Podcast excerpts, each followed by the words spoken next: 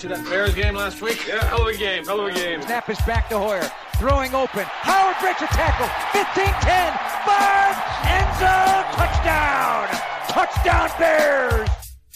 Don't stop. Don't stop. Don't stop, don't stop. A team that is known as the Bears. Play fake. Cutler sidestep to the pocket, avoiding pressure. Now winds up throwing deep down the right side, going for Jeffery. He makes the catch inside the 10-yard line. Down near the five. Throw it up and get it. Jeffery did.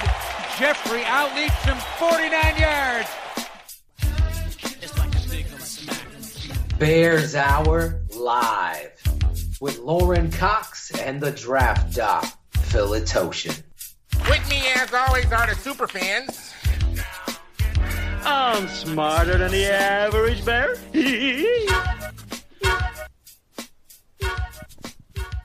Hello and welcome to Bears Hour Live. This is Lorin Cox along with Philitoshin coming to you after the Bears' late fourth quarter loss to the Detroit Lions. They were right in it down to the final seconds of the game.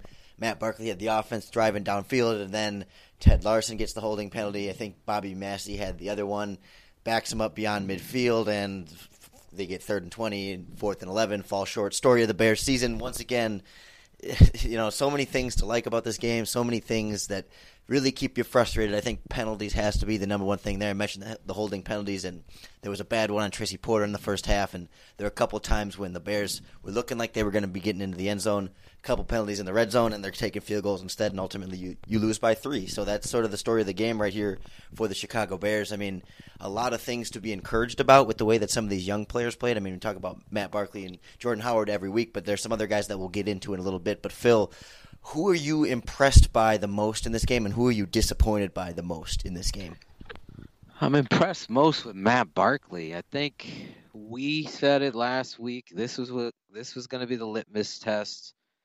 Me and Jose Cotto on the preview show, the Daily Dose preview show at BearsBarroom.com, talked about this uh, quite honestly being a test for Matt Barkley and if he was real. He goes into the Detroit Lion Dome there and literally is doing what he did against the Titans in a critical situation. You know, prior to that, LeBlanc makes a great play pick, Demontre Hurst tip drill pick.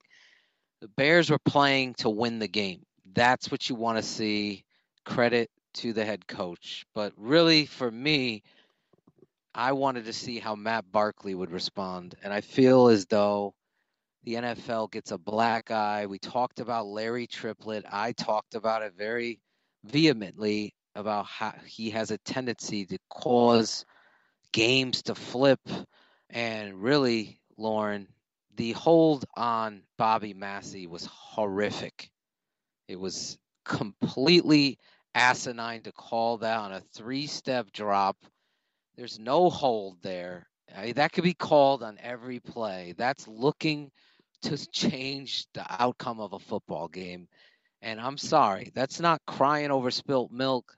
That's me being real. I called Hicks throwing the guy, the Lions guy's face mask upwards and then taking that nice run by Washington of the Lions a crappy bull crap call. I just call it how I see it. The Bears got shafted on that final drive, and it really ultimately it takes away from Matt Barkley and what he was doing to go down there, either win the game or easily tie the football game, Lorin. And then to have Daniel Braverman come in there on the very next play when you got pushed back 10 yards, now you're in trouble. The whole feeling is there, and they make a dime ball to Braverman over the middle, diving, jumping in the air, catch to get another first down, and then another late flag is thrown at the feet. This time it's on Larsen, which was questionable again. Now you're back again, and this guy battles back. This guy being Matt Barkley gets you in a position to get another first down, and then your boy, El Jefe's boy, a Andrew Danahy's boy, Nate Just, all these guys on Twitter excusing a job that you are getting paid not thousands of dollars, hundreds of thousands of dollars. Guess what? 85 grand this weekend this man made in that game. 85 grand and he drops a critical football again, Lorin. Again, this guy continues to drop. If the scoreboard isn't lit up by others, Josh Bellamy is guaranteed of one or two things. One, he's going to embarrass you. The other, he's going to make a critical drop. And for me, that's on coaching and personnel decisions by the head coach, allowing this to continue to happen. I'm not making this up, Lorin. I'm quoting John Fox. If I had 20 Josh Bellamy's, then I'd be in a great shape. Well, clearly, John Fox is selling some snake oil to the fans because Bellamy single handedly cost this team two victories, or we'll say today, a could have been tie. If anything, that play gets you a first down, and then Connor Barth could possibly come on and tie the game. But the way the feeling and vibe was going, and, and it seems like Matt Barkley, Lorin, just has a great knack at the two minute drill and with pressure on. Yeah, I mean, it was really impressive by Barkley once again. I mean, I, th- I think it comes back to like what we talked about after his first start, where they had said, you know, the two minute drill, you know, defenses don't aren't able to disguise as much. You know, pass rushers start to get more tired. You know, there's not really, uh, it's not the same as a, an every down and distance type defense. So I, I can understand why that might be easier for a guy like Barkley. But even through, throughout the game, he delivered a number of impressive throws. I mean, that's exactly what you want to see from a quarterback fighting for his future, fighting for a job. And, and it was really impressive to see, you know, in spite of drops from Josh Bellamy and, and in spite of really some some questionable penalties like you had talked about. I mean, this guy had this team in position to win, and really it was in spite of Jordan Howard only getting 13 carries in this game. I mean, I thought we were past that problem long ago. you know, what I mean, 13 carries. It's unbelievable. Lorin. I mean, at what point do, does somebody in the locker room step up and say, "Hey"? what are we doing here? You know, maybe it's not Jordan Howard himself, but maybe it's Ted Larsen who clearly isn't afraid to stand up and speak his mind about something. Just step up and say, "Hey, what? Why aren't we giving it to this running back that's averaging six yards a carry? You know, he's plowing through the Lions linebackers, but instead we're throwing it 32 times with Matt Barkley, which you know, Barkley, not a knock on Barkley whatsoever, but when you're throwing it to Josh Bellamy and Cameron Meredith and Deonte Thompson." I mean, you only had four healthy receivers in this game, and you only played Daniel Braverman ten snaps, so you're pretty much going with your three crappy receivers for the entire game, and you're only running it 13 times with your top rookie running back. I mean, come on. Uh, uh, what, what are you What are you supposed to do? How much more could you do if you're Matt Barkley? You know. I don't know what else you could do. I mean, we talked about the rules to being victorious for the Chicago Bears, backed up by the evidence of statistics. Uh, Adam Hoge's tweet last week that I retweeted, and the guy gets over 18 carries from the backfield. You're three and zero. Your three victories come by ways of consistently trying to get this guy the football.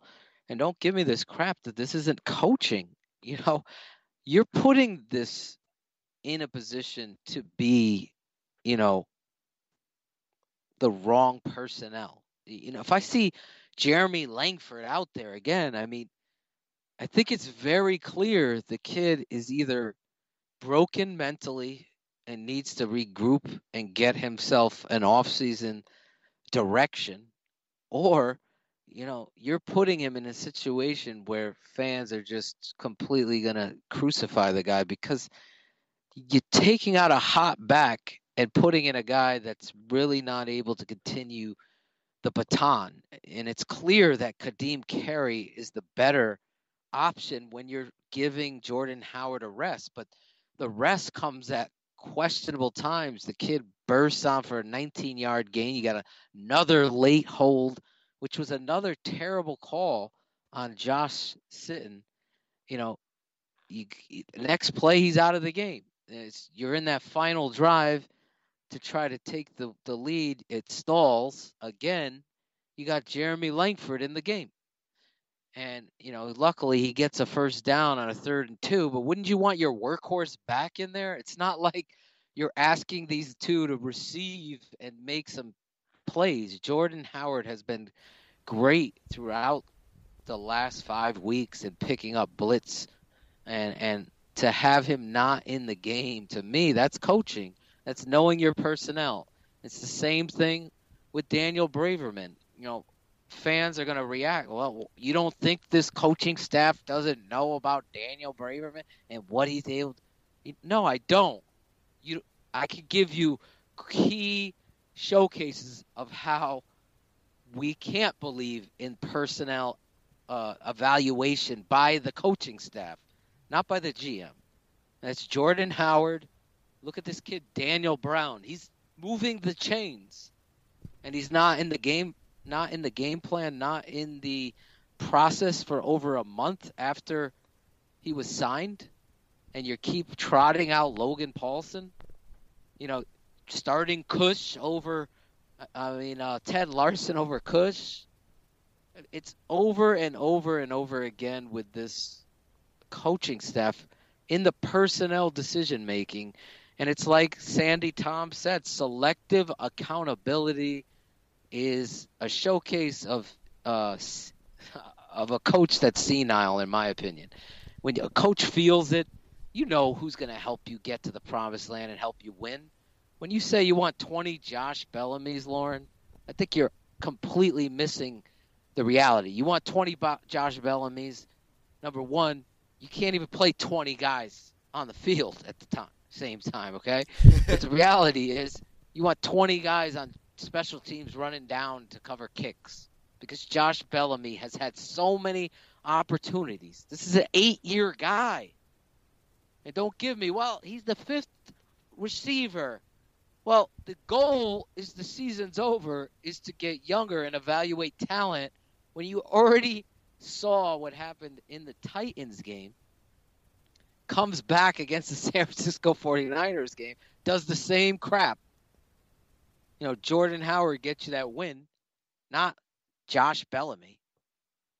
Then you come out here against Detroit again, and, and Lorin gave you the stats and your your showcase focal point receiver is Josh Bellamy, I feel bad for Matt Barkley. I'm sorry. That cost them a first down, an opportunity to, be in field goal range, and ultimately a chance to be the spoiler. And on, I just think that right there, if that can't tell you the measure of a coach, I don't know what to tell you.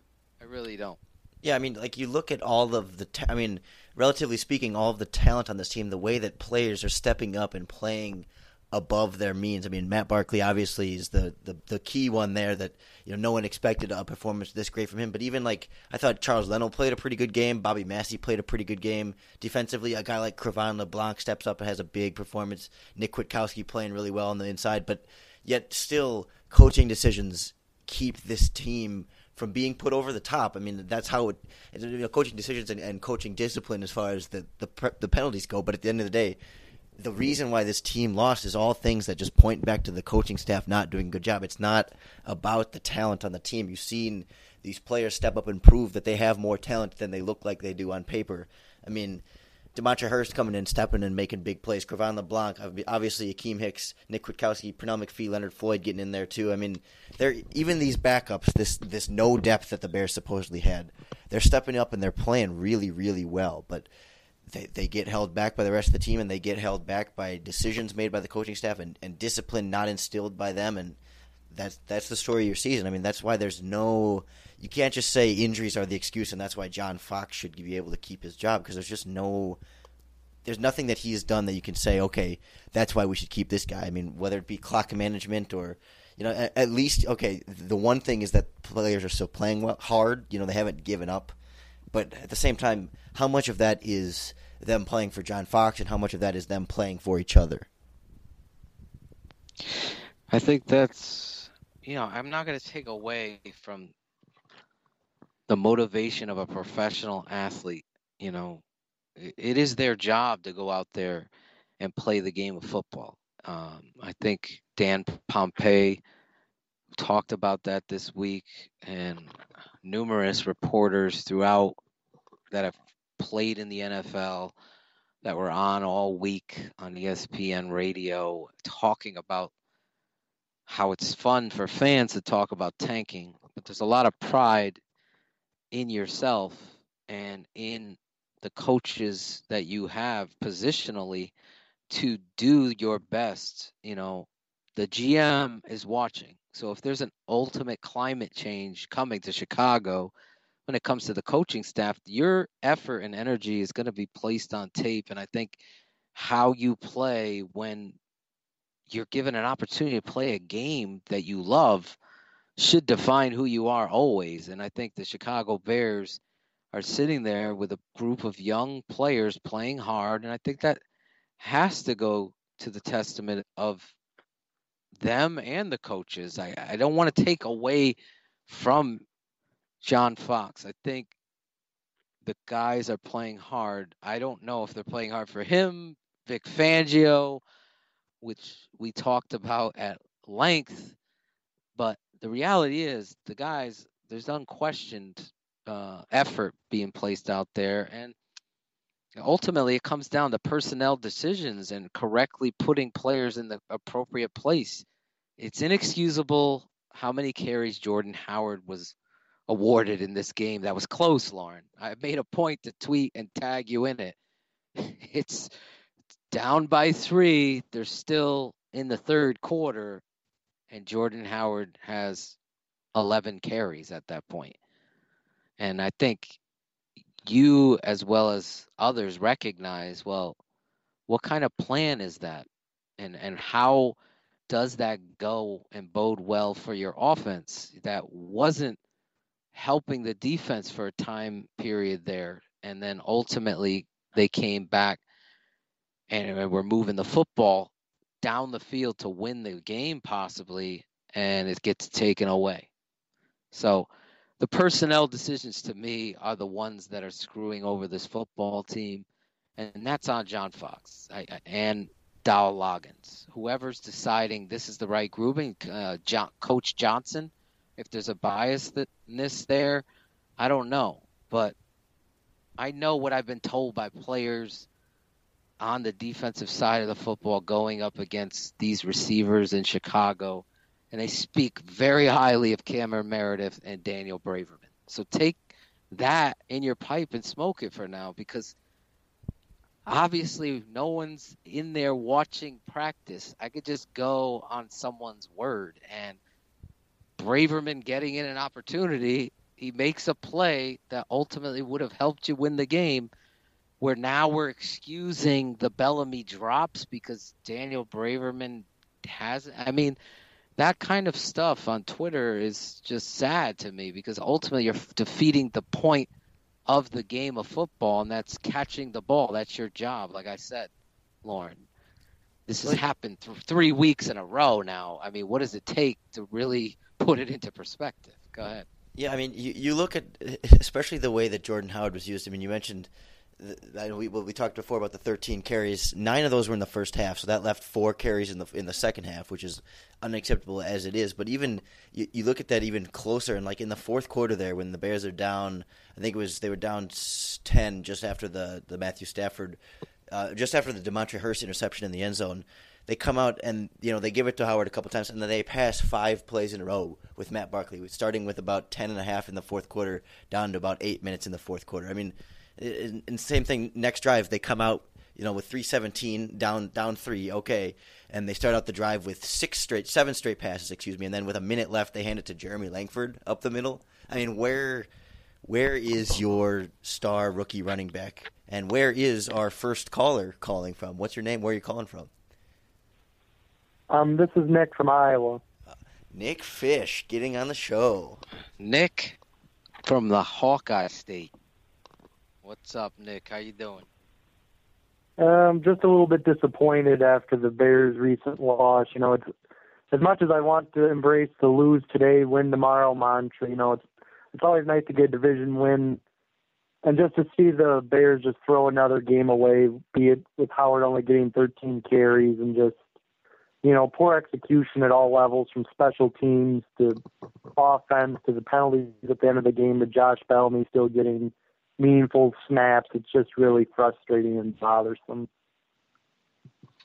Oh, it's definitely frustrating because I mean, The definition of insanity by Albert Einstein slash Lorin Cox is doing the same thing over and over and asking for it to change. It's not going to change. Don't know how the Twitter sphere can't see that.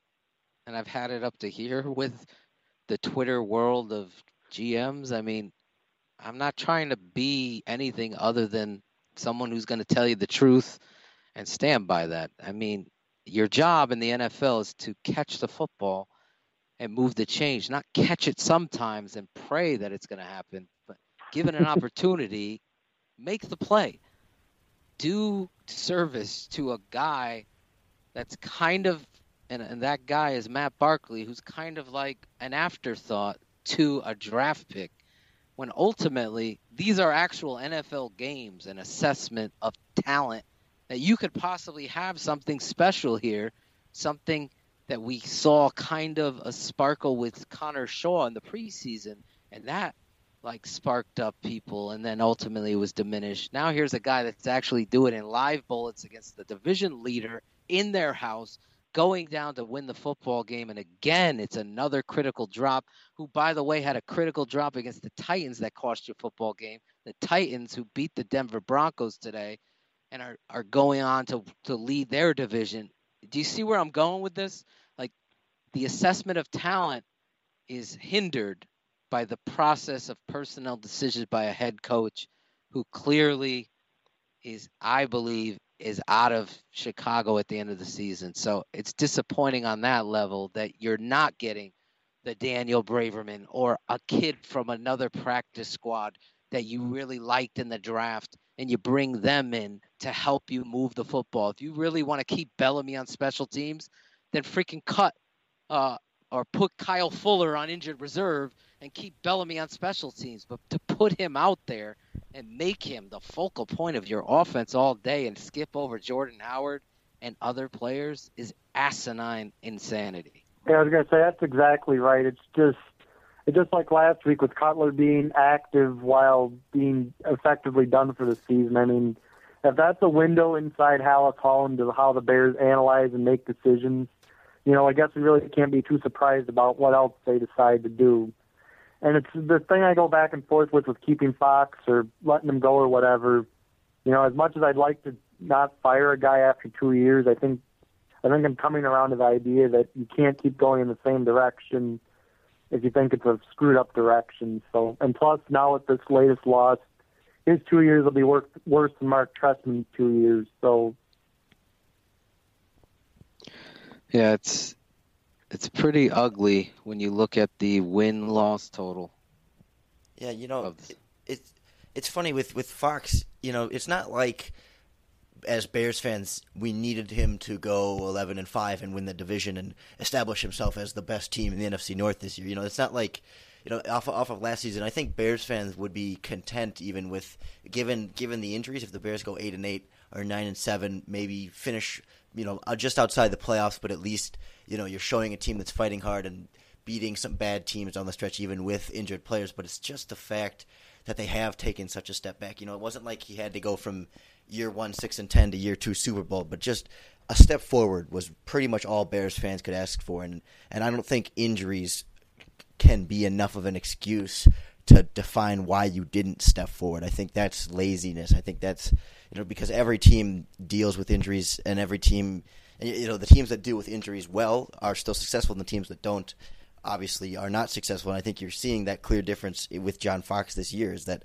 you know, there were plenty of injuries last year too. Maybe not as devastating to the quarterback position and some other key positions, but still, I mean, you're looking at a very similar wide receiver core right now, minus Daniel Braverman that you saw last year at the end of the year when Alshon Jeffery was hurt. Kevin White obviously was hurt too, and you, you had a lot of games of Cam Meredith, Deonte Thompson, and Josh Bellamy but you're not seeing that growth and you're not seeing the encouraging things that we started to see last year come back up this year. And that, to me, is the ultimate sign of a, of a coach that's taken a step back and is taking this team backwards. And like you said, Nick, there's no point in sticking with a guy taking you in the wrong direction just, just because you don't want to get rid of him, just because he's going the wrong direction. Just because it is a direction doesn't mean you want to keep going in that direction. Well, I'll hang up and let you guys keep talking, but I really enjoyed the show. This is honestly my first time listening, so I guess I guess I just really got fired up and really thought they might actually pull one from the what snatch victory from the jaws of defeat today. But sure enough, defeat won out again. So as always, next week, hopefully they can beat Green Bay and not tie in the all-time series with them next week. So.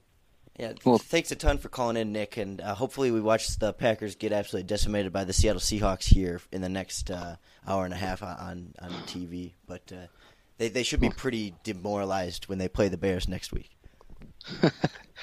thanks for thanks for Bye. calling in, Nick. I appreciate you calling in. He makes the the move in his feelings that you know Bear fans are fanatics and they travel well. They love the football team, and if you could sit there and cheer for a Bears loss, I really, I want to meet that person because I just, it's just not in my blood. So I kind of would would honestly love to have someone call up that really thinks tanking is important. You know, here's a competitive sport played by some of the greatest athletes in the world and i think that's the most disappointing thing lorin is that you know, opportunity equals success. When you're given opportunity and you're putting faith in other men to do what is right and appropriate, I can go uh, step for step on undrafted free agents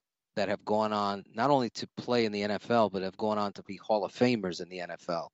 And the NFL personnel department and people tend to have bias towards certain players and certain types, and if only given the opportunity to play, then you can understand that person's success, and only then.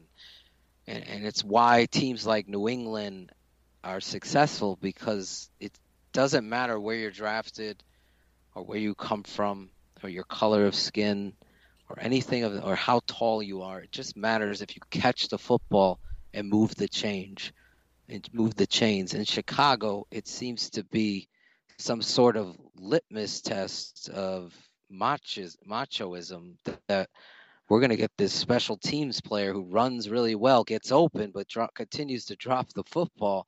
An opportunity. I, I just, you know, that story La Canfora reported before this, the uh, the Bears game this morning about Bill Polian coming into Chicago has interest and taken over as the president and really be the top of the iceberg, so to speak, of the Bears, that to me would be a good thing because I don't think you'd see players on the roster that aren't chain movers because in a pass happy league with a dominant running back and a, and a pretty good building block of a defense right now, Lorin.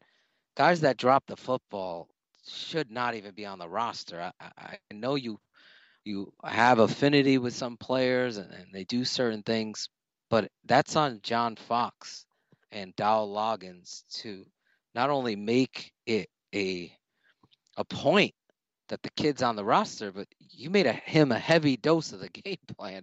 And I just think that it's a testament to where you're going as a franchise that it's almost funny in the fact that it's so hurtful, you know, because you had an opportunity to win a football game, and yet again, an easy catch, mind you, the kid's jumping in the air again, becomes the drop, and and that's the story of this football season and this coaching staff.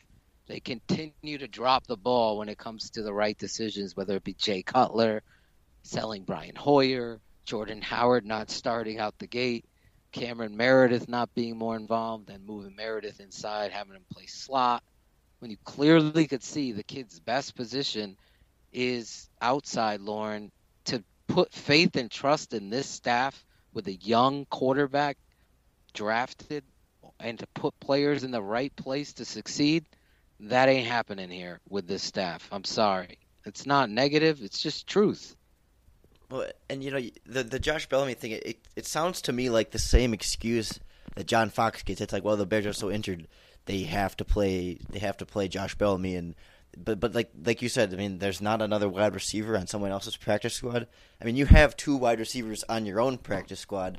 I look at I look at the Detroit Lions practice squad. They have Kyle Fuller's brother Corey just sitting there. I mean, not that he is not, not that you're going to be able to find a, a starting lockdown NFL wide receiver, but you can find guys that can run routes and catch the ball. I mean, you have not only do you have one on your roster that you're only giving ten snaps in this game in Daniel Braverman, but man, it's not like oh well they're just stuck with Bellamy because he's all they got, and apparently there's no other way to acquire other NFL wide receivers that can just catch the ball and run routes. I mean, you're not asking this guy to get 150 yards a game. You're just asking him to hold on to it when Matt Barkley delivers a beautiful ball to the sideline. Yeah, I mean, Lorin, as a quick study, I mean, you can go on practice squads right now and and look on their practice squad on our lads and list off names and I could tell you right whether or not that kid can run a, an arrow route and get open and catch the football. I mean, you look at this kid Daniel Brown, for example, the tight end for the Chicago Bears, picked up from the Ravens practice squad. Kid's running out route, running arrow routes, running into traffic, catching the football with his hands, keeping possession of it. That's all the expectation is. Now he's a bigger guy, showing athleticism to move the chains. That's it. To look at these game plans and have people think that it's rocket science. Eh, there is bias when it comes to I like this guy and I I'm sure he's going to do it this week. It, it happens. But when it continues to happen and cost important plays and production for your quarterback, I mean, what more could Matt Barkley do than what he did down that stretch with the refs and Josh Bellamy? I mean, I really was impressed with that football player, and I don't want that to be skipped over of this game. But honestly, a GM could try out guys during the week and find a better wide receiver, like I said, than Josh Bellamy it's, it's really it's really not rocket science, guys. It really isn't. I, I I believe that in my heart, and I believe that we've seen it time and time again happen throughout this league. That players have been picked up where somebody else's trash. They come here and they actually do what they're supposed to do, and that's catch a wide open pass and move the chains. Meanwhile, you're playing uh, Jenga with Thompson and Bellamy out there, seeing if it's going to balance or, or keep. They're going to keep possession and not mess up. Is that how you want to assess Matt Barkley, or are you going to put him in the absolute most atrocious display of talent surrounding him and then assess him appropriately? Because if that's what you're doing, then Matt Barkley's your starting quarterback going into 2017. Well, I mean, that's sort of the way they were forcing you to evaluate Jay Cutler. I mean, you, know what I mean? Like, do you trust John Fox and company to put Matt Barkley in the best position to be successful? I mean, if this is gonna, if you're Ryan Pace and you've already decided for some godforsaken reason that you're gonna keep this coaching staff around for next year, then this is the this is the way to evaluate Matt Barkley because this is how it's gonna be. I mean, there, there's clearly no growth and, and no desire to self scout and to figure out your own team's problems to solve them rather than doing the same thing over and over again and expecting a different result. I mean, this is this is John Fox football right now for the, for the Chicago Bears. Whoever is going to be at quarterback, this is sort of the the means to evaluate them. But I totally agree that assuming you can get a real coach in here uh, who can put together a real roster and and you know hold the correct players accountable and do the things that are most necessary for the team to be successful, which clearly John Fox has not been able to do, then yeah, it, it does make it difficult to to evaluate Matt Barkley in those situations. But at the same time, I mean, it just makes it more impressive what he's been able to do now this far. I mean, he's he's throwing some really beautiful balls downfield. The one thing that I think still worries me about him, and I, am hoping this can spark a little bit of a, a bigger debate about Barkley, is that he's not a guy that I'm seeing react well under pressure. It's not that he's terrible by any means. I mean, we've seen worse for sure, but I mean, he's not. When he gets moved off of his spot, that accuracy drops quite a bit. We saw a couple balls go in the dirt, a couple go too high, and and that's what concerns me for the future, especially on a team that doesn't seem to be willing to invest properly in the NFL unless a Pro Bowl player drops into their lap in September. Well, you gotta be a little tap in the brakes there. This is his first opportunity to start games in, you know, difficult conditions last week. Then again, this week you're in, you're away. You're having to go no count, no huddle.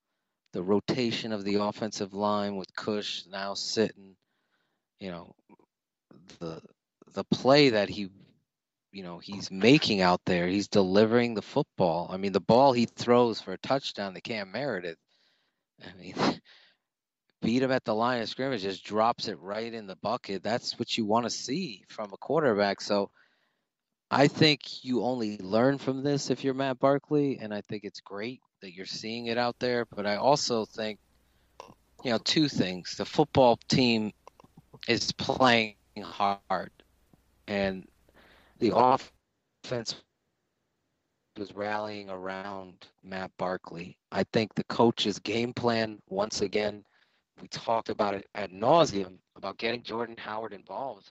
They failed to do that, and then again, it comes down to Matt Barkley, and he's doing what he's supposed to do. And I'm not crying over spilt milk. I call it how I see it. Those two holding penalties. I mean, those are crushing calls by the officials on a team that really, when you look at the tape, if that's holding, they could call that on every down. It was just terrible calls. I'm sorry.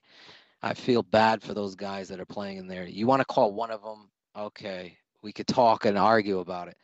To have two, thir- you're backing them up 20 yards in back-to-back holding penalties. You don't think there's anything that smells fishy there, Lorin? I mean, come on and you watch the tape, those were they weren't even good calls. They weren't blatant holds on the play. If anything, it's just a part of the game, and it was just. I think even Lions fans will say, "Thank God we got away with a couple ones there." You know, jab their buddy in the freaking rib cage, because that that's disappointing. And I'm sure those Bears players are fired up about it, and they should be because ultimately, it backs you up, costs you a game. But I I think the big point in this whole process of watching Matt Barkley, he battled back, stayed in there, delivered balls, and got you back to get into scoring position. And the Bellamy drop, it can't be overlooked. Just can't. Yeah, I'm not trying to say he played bad by any means, but I, I just feel like you know the the first couple games were sort of the the honeymoon with Barkley, and, and this one as the first litmus test is kind of the okay. Let's start to let's start to nitpick a little bit because we want to know just how good can this guy be. And I think what he showed is that he is a, a, a low end at, at, this point, a low end starting quality quarterback with with a lot of potential beyond that. But I think right now he's better than Brian Hoyer. I mean, he's one of I think there are about 25 guys in this league that if you give them a clean pocket and a strong running game and a decent defense, they can deliver some impressive throws downfield. And I think he's right in that category. But I think what he needs to do to to step up to okay, let's talk about this guy being the Bears quarterback of the future and, and being something that could maybe affect their offseason plans, that's where he needs to show that he can do more under pressure, can improvise a little bit more. And certainly there are things holding him back from doing that, but in order for him to step up to the next level that I think he could be, he has the potential for, that's what we need to start seeing. And maybe it's maybe it's too early to expect that from him now, but I'm saying from here and to the future, now against these playoff teams, this is where he can show just how good he can be. Because I think right now he's setting that base level pretty high, but I think we want to know just how high that ceiling could go. Oh, absolutely. You want to, I mean, there's no better way than live bullets and game action to get an assessment of it and compare it to what it is that's coming out in the NFL draft. Um, there hasn't been declarations by some of these quarterbacks that people are talking about, including me and you, Lawrence. So you're trying to look at the future. We don't even know if Jay Cutler's a part of that future. It's just been stated by some that he's not. We still don't know that yet. With the news of Bill Polian, I know Bill Polian has spoken very highly of Jay Cutler, and so has Ryan Pace. So to completely say that that part of the game is over with it, it would be unfair right now with three more games to go. Next week, you're playing your longest heated rivalry at home. I just think we got to tap the brakes. What I'm seeing from Matt Barkley, I felt like We needed to see what he brought to the table on the road against a, an opponent that was leading the division how he responded. I thought he responded as a quality NFL starter. To say otherwise, I think people are, are lying or just being biased towards the kid because I really ultimately assessed him harsh and harshly, and I felt like he delivered. And when the chips were down, he was putting you in a position to win, and that's all you can ask of your football player.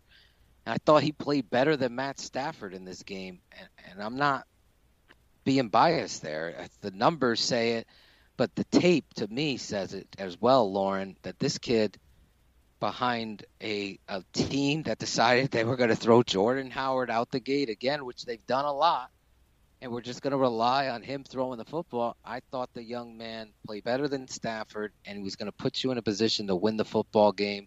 The zebras, the holding penalties. How about the uncalled pass interference on Deonte Thompson, Lorin, on that last play, on that last drive? I mean, that right there is a travesty in and above itself, too. I mean, the holding penalties, the pass interference would have been a makeup call, and it should have been called. I mean, it's horrible. I'll put these up this week on Twitter because I'm not making this stuff up. It speaks for itself.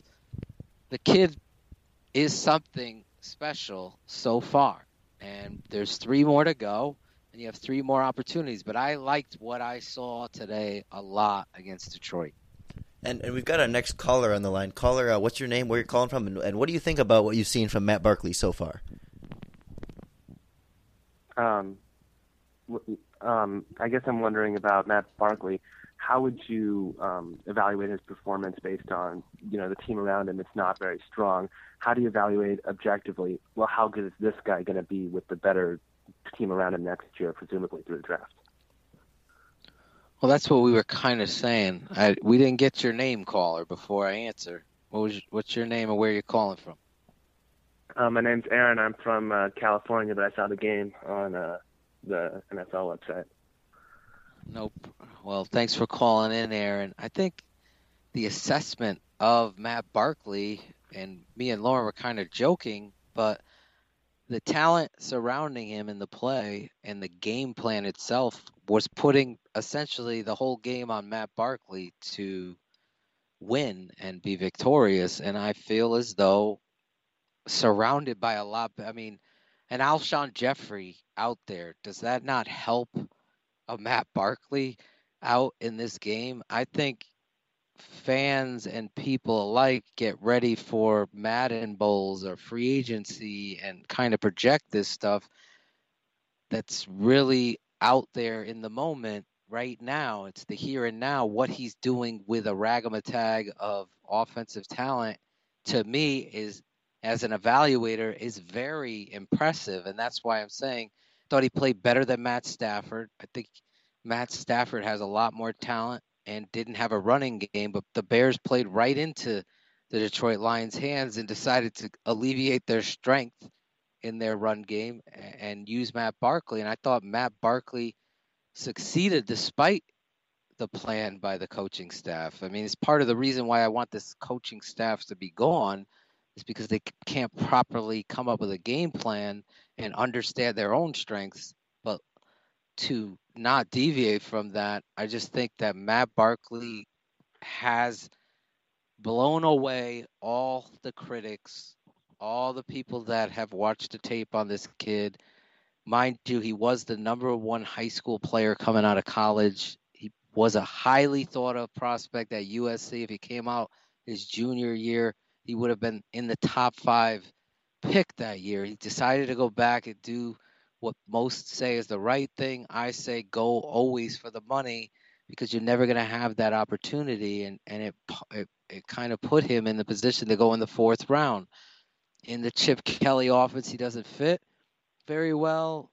Here, I believe he's showcasing that not only is he a fit, but I think he's a better than average starting quarterback. And to find that guy – to me is a testament to Ryan Pace that's getting overlooked and really ultimately he should be 3 and 0 if not 2 and 1 today.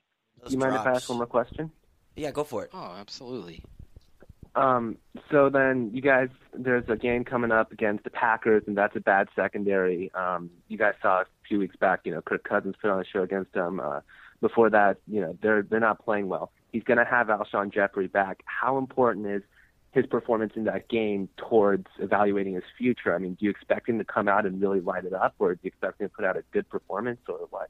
I mean, you- have to think he'll he'll follow this one up. I mean, against you know with Alshon Jeffery back, I'm I'm curious to see how on the same page they are, especially since Alshon's been gone for a while, and they they haven't really spent a lot of time even on the roster at the same time, let alone you know actually practicing together or anything like that. But I think certainly anytime you get Alshon back, that means there's fewer snaps for the likes of Josh Bellamy and Deonte Thompson, which is only a good thing.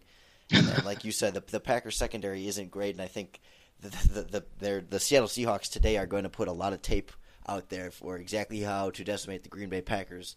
Although I think there's already plenty of tape out there already, so I mean, there's definitely I'm expecting a similar sort of game as we saw today, where you know the Bears are in it, and if they don't shoot themselves in the foot in the feet with penalties over and over again and drop balls and putting Josh Bellamy out there and not using Jordan Howard, then it's absolutely a, a very winnable game against the Green Bay Packers. And I think it's a it's a game that could put Matt Barkley in a, in a very great position to be successful. I mean, it's hard to say for sure. I mean, weird things happen when the Bears play the Packers in both directions. I mean, randomly, Julius Peppers will have had three bad games in a row, and then he'll come out and have three sacks, and Clay Matthews will, will somehow jump out of nowhere and pick off a pass and run it back for six. I mean, a lot of crazy things happen in, in a game as emotional and a, as historic as Bears Packers matchups, but at the same time, Matt Barkley is going to have some big opportunities, and I think this is his time to shine and step up and deliver.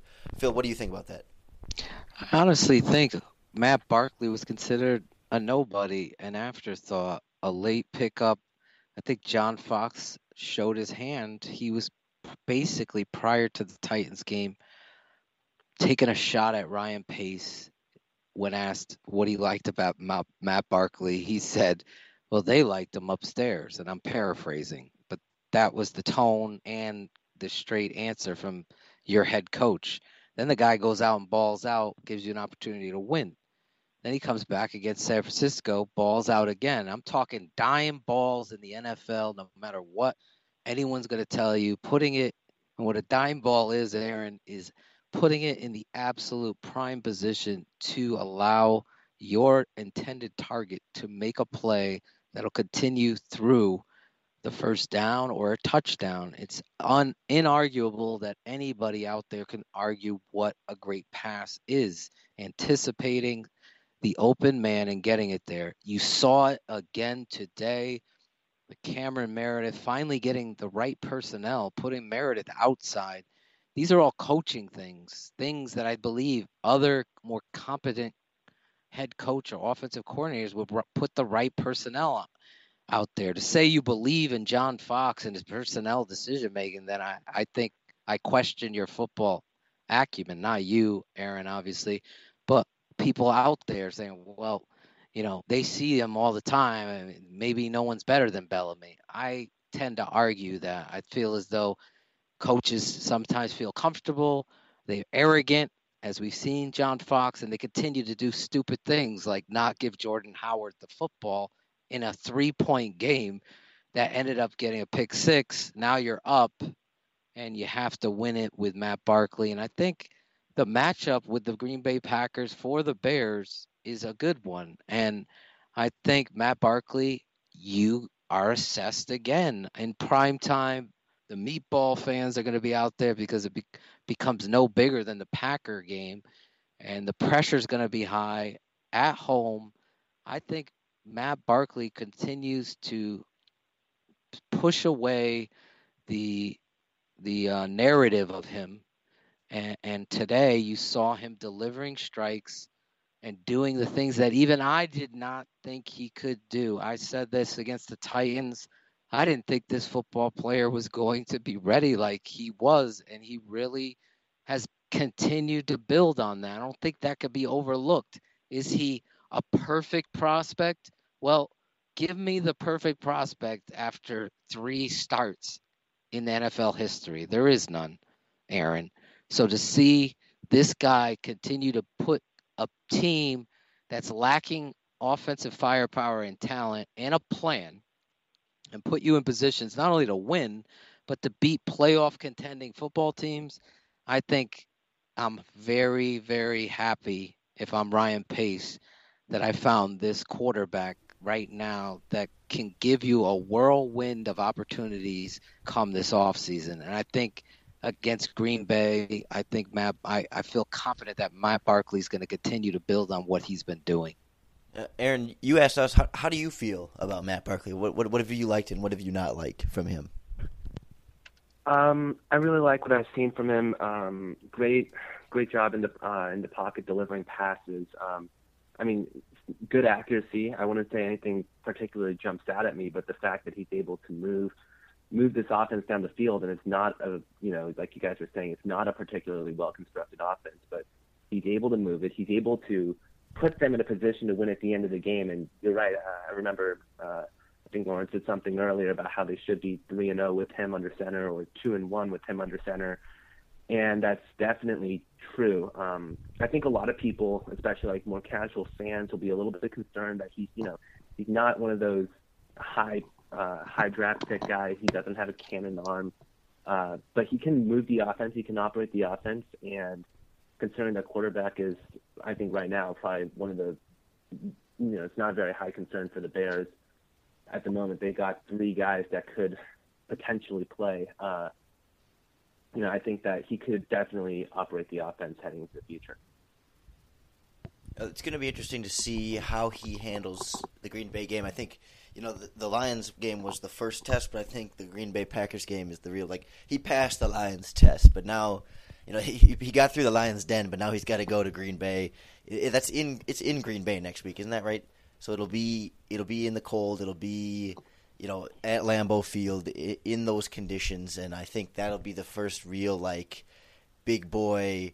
I mean, I don't know. It's, it's hard to feel. I mean, even though Green Bay is only six and six, there's just something about those games, and especially when they when uh, excuse me, it's it, it is at home. What am I saying? So it'll be it'll be in Chicago. That'll certainly help Matt a little bit, but these rivalry games against Green Bay are just a step more intense, a step more emotional, and things always, like I said earlier, things always go a little bit awry against Green Bay Packers. Even when the Bears are, you know, three and nine or three and ten now, and the Packers are probably going to be six and seven at the time. But we are starting to get a little low on our time in the show here, Aaron. So I will, I'll let you go. But thanks a ton for calling in and, and asking some great questions. Thank you for taking the time to uh, field those questions. Good luck, guys. All right, Aaron. Thanks for calling in. Lorin, you look at this team, you look at some of the pieces out there. You know, I want to get your take on it. You got a Ryan Pace, you got rumors flying, Polian, um, John Fox on the hot seat. Is he not? Is he coming back? John Fox tends to be loyal. You got the Vic Fangio rumors. You know, you look at this game and you see how it played itself out you know, as you said, you can make all the excuses in the world up for injuries and what have you, but these are professional athletes. You work all week. This is a known division rival. You know what you you got in them. I thought Vic Fangio played did an excellent job today, attacking Matt Barkley, you know, and doing the things he needed to do to disrupt them. Clearly, it worked. You were in a position to win the football game, and ultimately, you look at this team with Ryan Pace's guys out there, Whitehair, Howard, Matt Barkley he picked up, um, Adrian Amos, um, Cre'Von LeBlanc. Cre'Von LeBlanc that he picked up off the scrap heap. Um, bringing Demontre Hurst back in, We've talked about that. You know, he, he continues to feel that you know, Daniel Braverman gets in the game, makes a huge catch in the game, negated by a, a holding penalty. You know, there's no hold there, which there wasn't a hold there. Put it up on my timeline, anybody, any Lion fan, any Bear fan, and and look at that play and tell me that given the opportunity, you know, big time players make big time plays in critical situations. There was none more critical in the game than that. So to think that I'm just tooting this guy's horn because I love the kid is ridiculous. I love him because of what I see on the tape matches up to why he was drafted by this administration and white players that are small and quick tend to fall in the draft and get overlooked a lot but history tells us a different story lorin let's just be honest about that that's how i am just keeping it real the kid could be a matchup nightmare in the slot me and Dos Pesos, Ponch Cotto, we're talking about it all week that that would be a way to roll. Finally, they do, as you said. What did he get? Ten opportunities. Ten snaps, seven routes run. Seven routes run. He gets the most critical ball thrown and makes a play. I just think that's coaching, guys. That's Coach Johnson not knowing his personnel. That's the offensive coordinator not knowing a matchup and how to take advantage of it. You're in a big time game. Make that play, move the chains. You know, woulda, coulda, shoulda on the holding. The reality is the play took place. It speaks for itself. No holding. There's drops. You can't live with drops. As a wide receiver, I'm sorry. I, if I was coached, if it touches your hands, you got to catch it. And that's how you play the football game. And we can't make excuses for continuous drops. We just can't. You you just go backwards. You don't go forwards. And I think that's the telling sign of this coach. And I, I think Ryan Pace and Coach Fox are, are, are extremely at a disconnect when it comes to the talent and who to play. Ryan Pace might be allowed to draft the players, but clearly John Fox is ruling the day of who's going to be allowed to play. Him and and if Coach Johnson is a part of that crap, then we're just in another world here. yeah, you know, with Bellamy, it's not if it touches your hand; it's if it touches your body, because he's not a he's not a go up and snatch it catcher. He's a wait for it to come in my arms and instead land out of bounds, so it's an incomplete pass instead of a nice first down from Matt Barkley. But that's gonna that's gonna have to be the tone that, that wraps up our show here as we're we're getting down on the clock. Uh, uh, we're we're no, we're no longer going to be doing the the Thursday preview shows because there's there's not a lot to preview every week with the Chicago Bears team at this point. It's kind of uh, young players. You want them to play well, and and this week we did. I mean, we saw rookies really step up across the board. You know, Cody Whitehair, Jordan Howard, obviously Nick Kwiatkowski, Leonard Floyd, Blanc, Leonard Floyd. I would have liked to see a little more from Jonathan Bullard and uh, a couple of the other younger guys, but uh, even Deon Bush too. But you know, certainly, certainly, plenty to be encouraged about. Plenty to be encouraged about with Ryan Pace's choices in particular. And uh, we will be back next Sunday, 30 minutes after the Bears Packers game, to break it all down. Win or loss, I'm sure we'll be talking about Matt Barkley because I think he's either going to have a great game and we're going to be talking about, okay, is this your starting quarterback in 2017, or maybe you know you never know. Maybe he gets he gets sacked a few times and starts to get a little rattled, and he steps back, and you're okay. Okay, maybe this guy's going to be more of a backup. I mean, we'll really we'll really have to kind of see how he does, and I'm I'm looking forward to going through the Detroit Lions tape. Uh, the all 22 and seeing exactly some of the placement on some of his throws. I know you'll have some analysis up at uh, Bears Barroom. I'll have some stuff up at bearswire.usatoday.com definitely uh, check out both of our sites for some great additional analysis of this Bears Lions game all week, and certainly we'll have preview content for the Packers game next week. But uh, for Philly I am Lorin Cox, and this has been another edition of Bears Hour Live.